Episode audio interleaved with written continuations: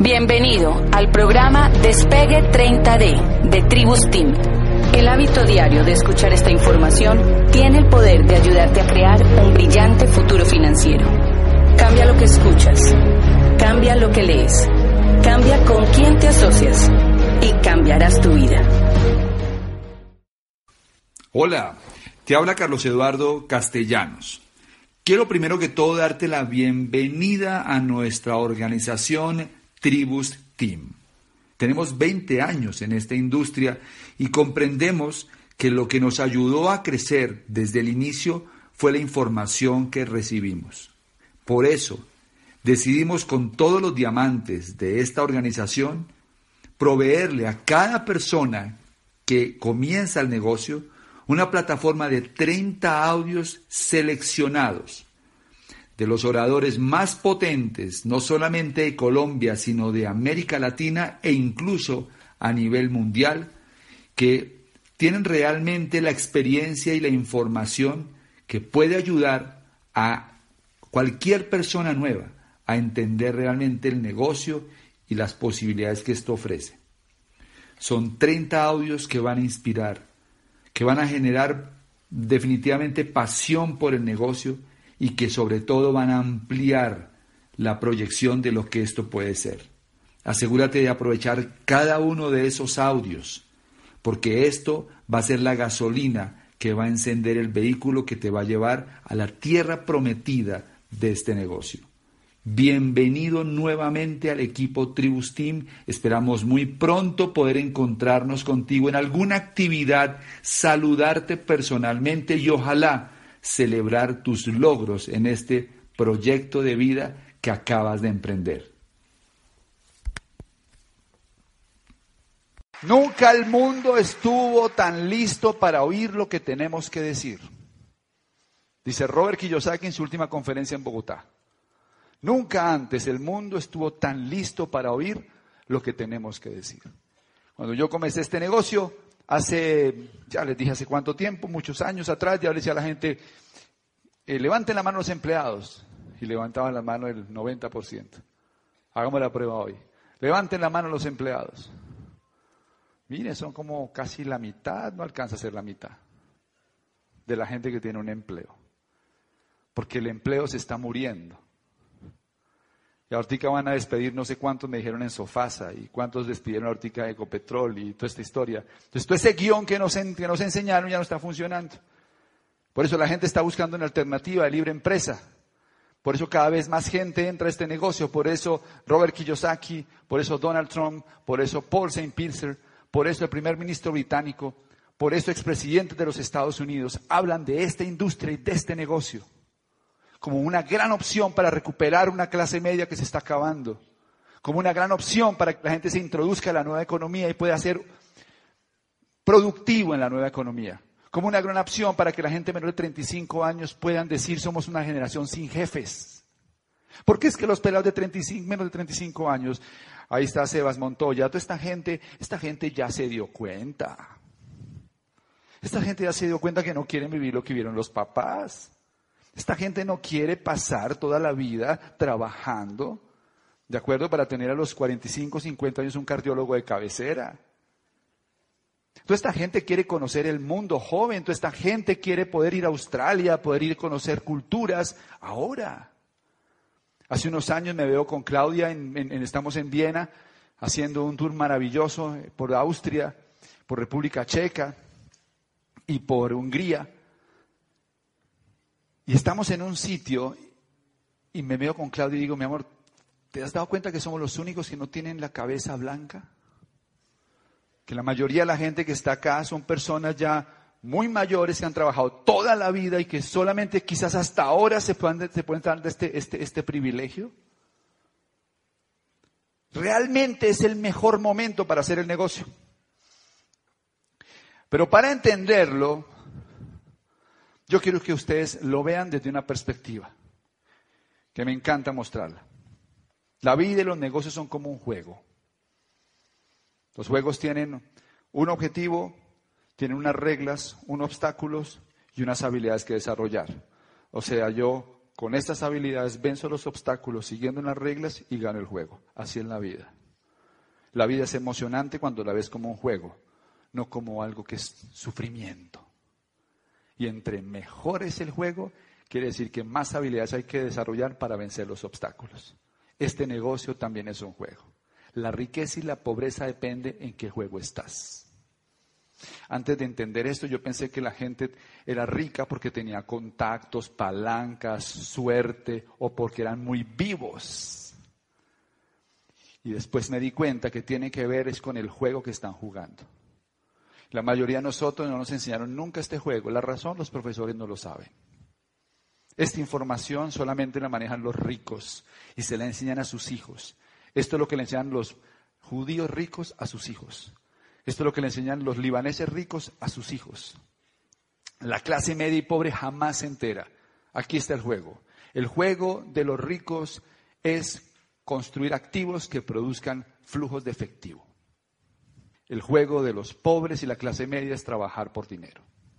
Vamos a la universidad, estudiamos y nos entrenan para salir allá afuera a conseguir dinero.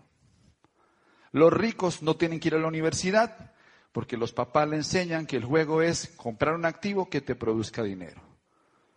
¿Estoy de acuerdo con la universidad? Sí. Si quieres ser médico, porque quieres sanar. Si quieres ser arquitecto, porque hay que construir. Si tienes un sueño, hazlo realidad. Pero no seas ingenuo. Allí no te van a enseñar cómo ser rico. Y cuando hablo de riqueza, no hablo de dinero. Cuando hablo de riqueza, hablo de un insumo que es mucho más valioso que el dinero, que se llama tiempo. La riqueza no se mide en dinero, se mide en tiempo. ¿Cómo así? Si entre más rica es una persona, más tiempo puede vivir sin trabajar. Los ricos, ricos, ricos pueden parar de trabajar hoy y tienen garantizado el futuro, los hijos y los nietos. Esos son ricos. No, no, Carlos Eduardo, yo me gano treinta millones de pesos al mes. Eso no tiene nada que ver. Para de trabajar y medimos tu riqueza. Qué interesante. Hay una película que se llama In Time. Es una película donde la gente tiene veinticinco años de vida y los van midiendo acá. Tienen veinticinco años. Y después de veinticinco años les toca conseguir minutos para seguir viviendo. Entonces uno ve a gente desesperada que le quedan pocos minutos corriendo a ver dónde consiguen un minuto más para seguir viviendo. Los pobres entonces andan corriendo porque se les está acabando el tiempo. Los ricos, como tienen mucho tiempo, comen despacio. Se bañan despacio. Hacen siesta. Y en los barrios de los ricos reconocen fácilmente a un pobre. ¿Y cómo lo reconocen? Porque siempre está de afán. Siempre está corriendo. Nunca tiene tiempo para nada. Es pobre. En la película, ¿no? En la película, ¿no? ¿Y por qué? Porque estás jugando el juego equivocado. Porque tú pensabas, como lo pensaba yo, que si yo me hago un profesional o lo que sea, y yo me gano un buen salario, estoy ganando el juego.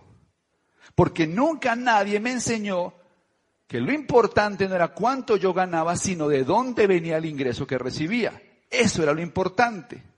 Es más valioso ganarse diez millones de pesos de flujos de efectivo que ganarse veinte millones de salario. O de trabajo personal. Soy cirujano. Así que bueno, que eres cirujano. Me gano veinte millones. Qué bueno. Pero si pierdes este dedo, estás en problema tú y tu familia. Porque tú eres el activo que produce dinero. Y así funciona el tema. Entonces los ricos creo que muestran su forma de pensar en este juego. ¿Cuántos han jugado Monopolio acá? Una gran cantidad. El juego en Monopolio consiste en comprar activos, que son casitas verdes, para generar rentas. Entonces, si yo tengo casitas verdes en buenos barrios, me pagan muy bien. Y cuando tengo cuatro casitas verdes, la convierto en hotel rojo. Pero yo paso por salida. ¿Se acuerdan cuando uno pasa por salida cuánto le dan? doscientos. Entonces uno pasa por salida y le dan doscientos. ¿Ah? ¿Y qué haces con los doscientos? Ahorrar dinero y después comprar activos para producir renta. Y el juego lo gana el que más renta produce. Ese lo gana el juego. ¿Alguno de ustedes jugaría Monopolio solamente para cobrar los doscientos? Sería tonto, ¿verdad? Pues en la vida, si tú no construyes activos, es como si todo el tiempo estuvieras trabajando para pasar por salida. Eso se llama la quincena. La quincena. El ingreso mensual. Entonces nunca serás libre, nunca tendrás renta. ¿Ok? Fíjense bien, para producir en bienes raíces dos millones y medio de pesos de flujo de efectivo, hay que invertir mínimo quinientos millones de pesos. Por lo menos en Bogotá es un poquito más. Bogotá, un apartamento que genera dos millones y medio vale más o menos unos seiscientos millones de pesos. No sé cómo estará en Medellín. Si está arrendado. Y un mes de los doce se va a ir en impuestos y en administración y en reparaciones, siempre. Sin embargo, sigue siendo una excelente forma de construir flujos de efectivo. ¿Ok? Siempre será.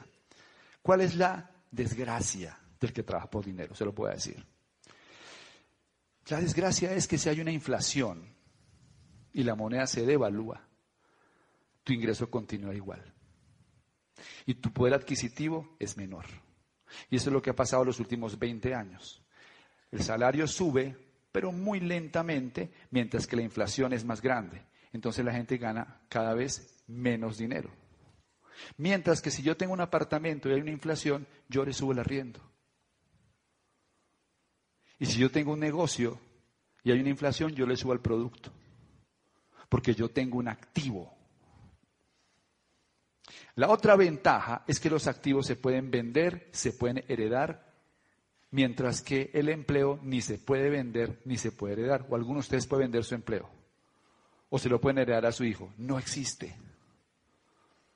No existe. ¿Ok? Ve a la siguiente. Entonces, a mí, a mí me parece que esto es lo más importante que ustedes tienen que entender cuando van a hacer redes de mercadeo. El poder de este negocio radica en que no es una fórmula para ganar dinero, sino que es una fórmula para construir un activo sin capital. Y eso es lo que puede generar un diamante estructurado como ingreso anual. Kiyosaki, que es el gurú en finanzas personales, en su libro El negocio del siglo veintiuno dice: las redes de mercadeo no tienen que ver con recibir más ingresos, sino con construir un activo. Hacer redes de mercadeo es incrustarse en el juego de los ricos. Porque el activo más valioso que tenemos, quienes hemos construido este negocio grande, ¿saben qué es? Tiempo. Tiempo para bañar a Luciana todos los días. Tiempo para dar el baño de sol. Tiempo para ir a hacer bonsái. Tiempo para ir a nadar. Tiempo para tener una vida en la que puedo almorzar en mi casa, hacer siesta en mi casa, verme el partido de la Champions que quiero verme. Tiempo para ir de vacaciones. Ahora vamos a estar un mes fuera de vacaciones. Vamos a Miami, después llegamos a Washington en el Founders Council, después vamos a Madrid, estamos tres días en Madrid, vamos para Roma, estamos tres o cuatro días en Roma, alquilamos unos carros de lujo, unos Maseratis y unos Ferrari, y nos vamos con varios amigos por toda la costa amalfitana hasta el sur de Italia. Regresamos, vamos a Lugano, a Club de Diamantes Ejecutivos, de ahí salimos para Múnich y después regresamos a Colombia. ¿Y por qué? Porque tenemos tiempo. Porque construimos una red de mercadeo, ¿ok? Que es un activo. Los que no están incrustados en este juego viven el otro juego. Y en el otro juego la gente está en huelga. La huelga lo hacen los que están en el juego de la clase media y pobre, porque dicen: no me pagan lo suficiente, los bancos me tienen ahorcado, ya no tengo plata para pagar más créditos, estoy quebrado. ¿Ok? Y en Grecia, en Italia, en España, en Colombia, en México, en Argentina, la gente está en crisis. Y la gente cree que el problema es el gobierno, le echa la culpa al alcalde, le echa la culpa a la familia, le echa la culpa a los hijos porque gastan mucha luz. Olvídese de eso. Lo que usted no está en un juego, en el que al final siempre va a estar ahí. En ese juego, fíjense lo que pasa. El empleo funcionó hasta los noventas. Una persona con un empleo, en el noventa por ciento de los casos, podía estabilizar su familia y la gente podía estar veinticinco años en la misma empresa. Podía incluso retirarse. Mientras que hoy en día hay poca demanda laboral, hay muchos despidos, despidos masivos por reestructuraciones. Los contratos son a término fijo y corto plazo. Y esto es lo que gana la gente en ese juego. Entonces, en ese juego uno estudia dieciocho años para ser universitario y sale a ganarse un millón y medio. Bueno, un millón setecientos. Y entonces sigue estudiando y se gana dos millones y medio. Entonces estudia otra vez un poquito más y se gana tres trescientos. Y entonces hace un doctorado y se gana cinco millones. ¿Está mal? No, está buenísimo. Necesitamos médicos con doctorados y necesitamos también psicólogos. Claro que sí. Mi punto no va ahí. Estoy hablando de tu futuro financiero, de cómo quieres vivir. Pero la mayoría escoge este juego. Uno se parece a las cinco personas con las que más anda. ¿Sabían eso? Uno se parece a las cinco personas con las que más anda, por eso anda con ellos. Entonces, cuando uno se reúna con ellos, generalmente ellos hablan de lo mismo. Tengo deuda, no me alcanza la plata, estoy estresado, estoy peleando con mi esposa, me encontraron el colesterol alto. Y entonces uno dice, ay, es normal. Porque todos creemos que las cosas que son promedio son normales. Y eso no es normal. Porque la gente promedio en este país está enferma, estresada, sin plata, quebrada, no hace ejercicio, no se alimenta bien, no descansa suficiente, ni siquiera va bien al baño. Y aunque eso les parezca raro, es un símbolo de salud, signo de salud. Pero como los cinco amigos están igual, uno dice, ah, eso es normal. No es normal. Yo crecí con mucha mamá y con poco papá. O sea, con el trabajo de mi papá, con el ingreso de mi papá en la empresa era suficiente para vivir. Ya en los noventa los niños crecieron con poco papá y con poca mamá. Hoy en día los niños crecen sin papá y sin mamá. Porque la gente necesita varios ingresos.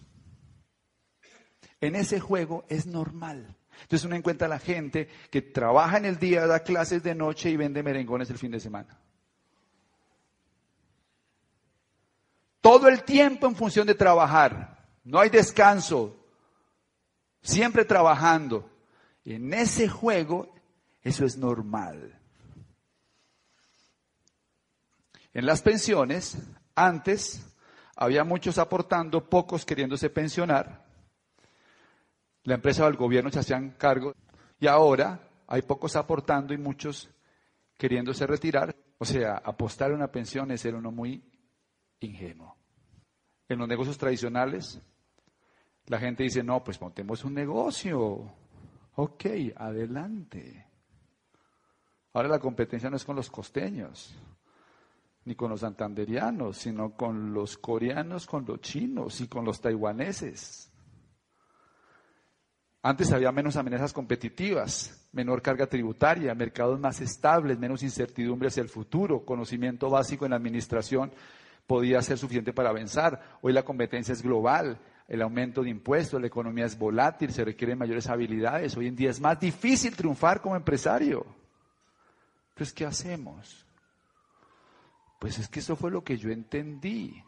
Esto es. Cuando yo entendí todo esto, llegué a una conclusión, única conclusión, esto es. Como dice mi amigo el pelícano dominicano Peteo Galán, allá afuera no hay más nada. No hay más nada. Tienes, y no quiero quitarle mérito a lo que ustedes están haciendo, no. Lo que pasa es que ser muy bueno para triunfar allá afuera, muy bueno. Acá aprendiendo algunos conceptos, entendiendo algunas cosas, ustedes pueden construir un gran negocio y ahora voy a hablarles un poco de eso. Y ahora que estaba hablando Luis Alberto de Ginás, me acuerdo que me fui a una conferencia de Ginás en Bogotá donde, el, donde pues, este es un tipo muy, muy importante en este país, un gran científico, iba a hacer una ponencia sobre la teoría de la evolución de Darwin, y yo fui a verlo, me pareció interesante oírlo, y me senté a escuchar a Ginás y él empieza la conferencia diciendo que las jirafas son inevitables y que no son ninguna maravilla de la naturaleza, que era absolutamente natural, evolutivamente, que hubiera algunos mamíferos que desarrollaran el cuello de las jirafas. Porque había tanta competencia en cierta altura por alimento, que solamente si buscabas el alimento más arriba podías sobrevivir. Y entonces las jirafas que tenían el cuello un poquito más largo tenían una ventaja competitiva respecto a las jirafas de cuello corto. Y entonces se volvió un factor evolutivo clave tener el cuello más largo. Y ese intento de llegar más arriba hace que el cuello vaya creciendo y las jirafas entre más largo tenían el cuello, podían evolucionar mejor. Y después de millones de años, entonces aparecen las jirafas que hoy vemos y nos parecen, ¡wow, qué maravilla! Ninguna maravilla, era inevitable que hubiera jirafas. Después dice Ginás, los tres factores de la evolución son primero la necesidad, o sea, si no hay necesidad, no se estira el cuello. Dos, deseo, si no quiero ese alimento, si no prefiero consumir hormigas, pues desarrollo el hocico hormiguero, el, el hocico de los, de los hormigueros. Y tres, tiempo, el cuello no se estira en dos meses. Las personas, las familias, los países, estamos en evolución. Y aquí está el mensaje para ustedes. Necesitas estirar el cuello, porque el alimento ya está en otro sector, está en otro sitio. Si no estiras el cuello, pereces. Es un tema de evolución. Cuando estén en la mañana en su casa, mírense el cuello. Y si ven una persona exitosa, miren el cuello. Se ve el cuello largo. Vayan a la casa de, de Ser Filina, los diamantes de Medellín, diamantes fundadores, un lunes a las once de la mañana, cuando están saliendo en su B M W para irse al club con sus hijos. Y usted le van a ver el cuello largo. Dicen, claro, esa gente consigue el alimento donde yo jamás podría llegar porque tienes el cuello, el cuello muy cortico. Entonces, para darle soluciones les traje lo siguiente. Dale, por favor, ahora sí. Consejos para estirar el cuello. Primero, atención. Conviértase en emprendedor, sea un emprendedor, entiéndame, si usted no aprende a emprender, usted se quedó con el cuello corto. Hoy en día, tener una profesión cuello corto, en las universidades sales, de las universidades sales con el cuello corto, no te estiran el cuello. Sales a buscar el alimento donde todo el mundo lo está buscando, donde la competencia es voraz. Dice la UNESCO que en los próximos treinta años se van a graduar en el mundo entero el equivalente a los profesionales de toda la historia del hombre. Cuello corto. A competir. Hoy soy ingeniero. Sí, ¿cuánto te pagan? Cuello corto. Hace treinta años pagaban mucho mejor, porque había menos competencia de alimento ahí. Es un tema evolutivo. Dos, fórmese en valores empresariales. Lea historia de empresarios. Escuche empresarios. Asóciese con empresarios. Vaya a conferencias donde hablen empresarios. Métase en la cabeza de un empresario. Ser empresario no es hacer cosas, es pensar de una manera distinta. El empresario sabe el valor de la inversión en la educación. El empleado quiere que la capacitación sea gratuita. El empresario se entrena todo el tiempo porque sabe que su trabajo más importante es pensar para poder ejecutar. El empresario sabe que el éxito es crear. El empleado cree que el éxito es hacer. Tres, edúquese en nuevas inteligencias. Necesitas inteligencia financiera, comercial, necesitas inteligencia emocional, social. Consiga un mentor.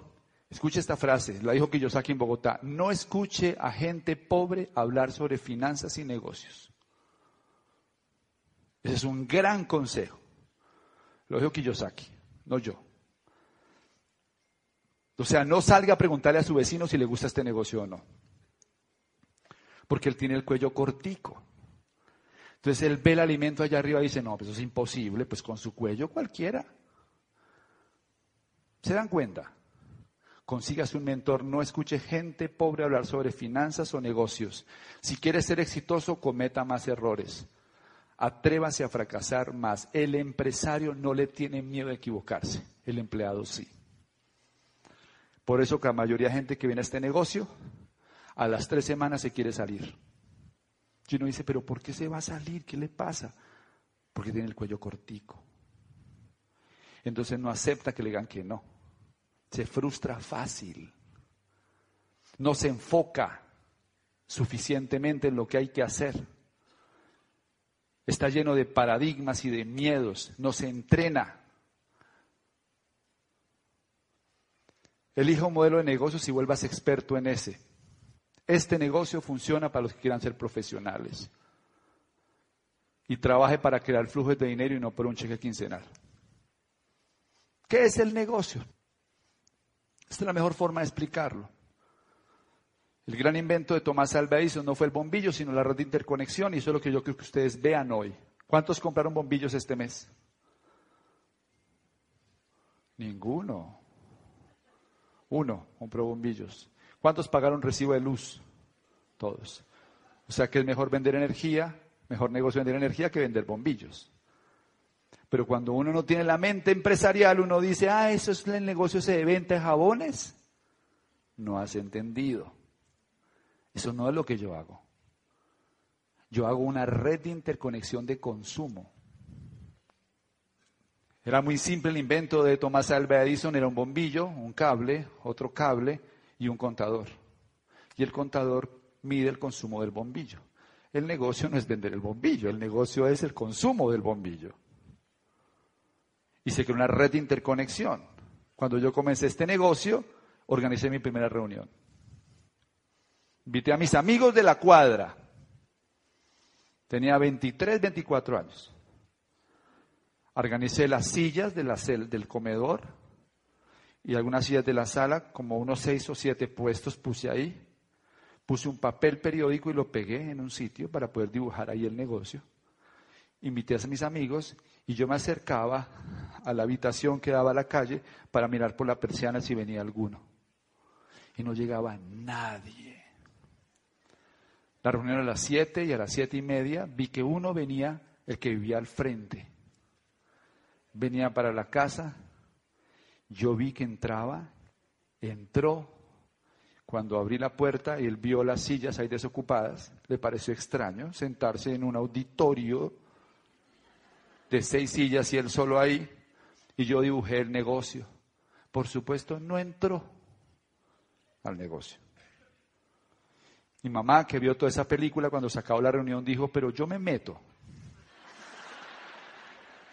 Yo me meto a ayudarte. Porque mi mamá entró por colaborarme. Entonces ya éramos dos, ya éramos dos los que hacíamos el negocio, ya éramos dos. Y entonces comenzamos a hablar con la gente, comenzamos a hablar con la gente y nos decían que no, y mis amigos que no, que eso no cuento, donde llega diamante usted me meto. Otro tipo me dijo, vas a pedalear y pedalear y te voy a apostar un millón de dólares a que nunca llegas a diamante. Y otro me decía, haga algo serio, tan mal anda la veterinaria, nadie quería entrar. Y entonces por fin apareció una pareja en Cali, Mauricio Lara y Alba Luz González, y se metieron al negocio. Y ya tenía una pareja en el negocio, en serio, ya éramos cuatro o cinco, hablábamos con la gente, nos decían que no, pero dijeron que sí, y entonces apareció Camilo Pinto y Fernando Palacio, ya éramos diez o veinte, y hablábamos con la gente y nos decían que no, otros dijeron que sí, ya éramos cien, y hablábamos con la gente y nos decían que no, otros dijeron que sí, ya éramos mil, y hablábamos con la gente y nos decían que no, y otros dijeron que sí, ya éramos cinco mil, y hablábamos con la gente y nos decían, y otros dijeron que sí, ya éramos diez mil. Y hablamos con la gente y nos decían que no, y todos dijeron que sí, ya éramos veinte mil. Y hablamos con la gente y nos decían que no, y todos dijeron que sí, ya éramos cuarenta mil. Y después éramos cincuenta mil. cincuenta mil contadores, cincuenta mil sitios donde compraban un producto y llegaba a mi red de interconexión. Al final del mes la compañía totalizaba los consumos de todas esas familias y me liquidaba un ingreso en dieciséis formas distintas. Entonces por la mañana cuando la gente se lavaba los dientes yo estaba feliz porque se estaban prendiendo los bombillos. Cuando la gente lavaba la ropa yo estaba feliz porque se estaban prendiendo los bombillos. No se confundan más. Para hacer eso necesita ser líder, empresario, no vendedor. Y ese es el gran reto en la industria.